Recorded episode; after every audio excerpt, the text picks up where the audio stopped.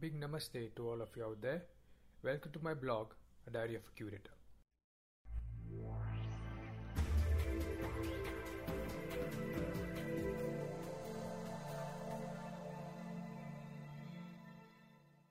Episode 5 How to Prevent Falling into the Trap of Fake Art. The first time buyer should understand that the art market is like mutual funds or share market. The major difference here is that you get to enjoy and connect with its emotions. Statutory warning mutual fund investments are subject to market risk. Read all scheme related documents carefully, also applies to the art market. Number 1. Do research. Just like you research about the company before investing, that is, who are the directors, what are the products, their market reputation, and so on. Similarly, you need to research about the gallery, its brand value, who are the curators and promoters, artists associated with them, the history, the understanding of the subject, art, techniques, art history, if the gallery is on rent, etc. Whether the company, here the individual curator or the art dealer, have invested in its products or just acts as an agent or as a dealer and is limited to trading. 2. Risk involved. There is always a risk in investing with smaller companies who have limited investment, rented office, inexperienced promoter, or unknown brand who is more prone to run away with the investor's money. The same consideration exists for the art market too. With individual curators, art dealers, and galleries, there are many factors to consider. Third, check the source. From whichever source the client is buying art from, he should always ask the interior designer, architect, art dealer, curator, or gallery representative the following 1. Name of the artist. 2. Take out time and try searching about the artist, his or her style, and biodata. 3. If you do not have time, ask the interior, architect, agent, or the curator to brief you about his or her style and technique. 4. Do not just buy art to fill the walls with colors. It does not always have to blend with the furniture or walls.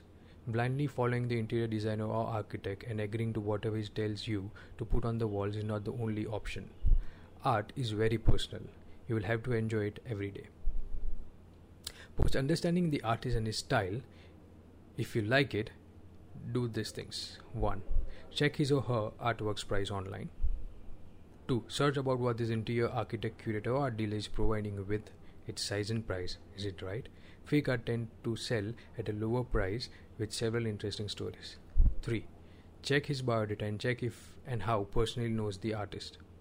4 current market price rate and at what price the seller is offering you. 5. Will they provide an authenticity certificate or provenance? Why he bought it? If it is on consignment, go and meet the party directly. Ask him these questions. Background check of the independent curator. Where is his office? How much he has invested in art? Who are his clients? And where does he bring his artworks from? About the gallery. The brand value of the gallery. Since how many years are they in the business? check their website, how many exhibitions they have curated, art pieces sold, etc. etc. For architects and interiors, what you need to check with them is their understanding of art. Just for the sake of filling up the wall in low cost, or they want your life to have a better living.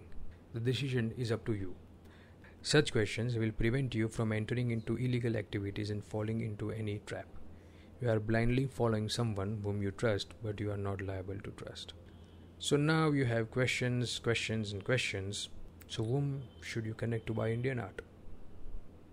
It is always ask, listen, understand, and then buy. 1. Any professional who has understanding of art, in depth creative and technical knowledge. 2. Any professional who has understanding of the visual arts language and art history. 3. Check the relationship with the artist and his or her family whose works they are selling to you. 4 the experience in the business, experience of buying, selling, exhibiting, and promoting will help you to judge the authenticity. 5. The market reputation amongst the art ecosystem, that is, the galleries, buyers, collectors, curators, auctioneers, or fellow art buyers. Talk to your art collectors' friends and know about the professionals. 6th. Understand the investment, collection, stake in the artist's works they are selling you, or overall investment in the ecosystem. This basic but most powerful leads will help you decide whether you should buy from that person or not. Keep listening to a diaryofacurator.com as well as you can read my blog on www.adiaryofacurator.com. You can follow my Insta page at adiaryofacurator.com. Thank you and looking forward for your comments and suggestions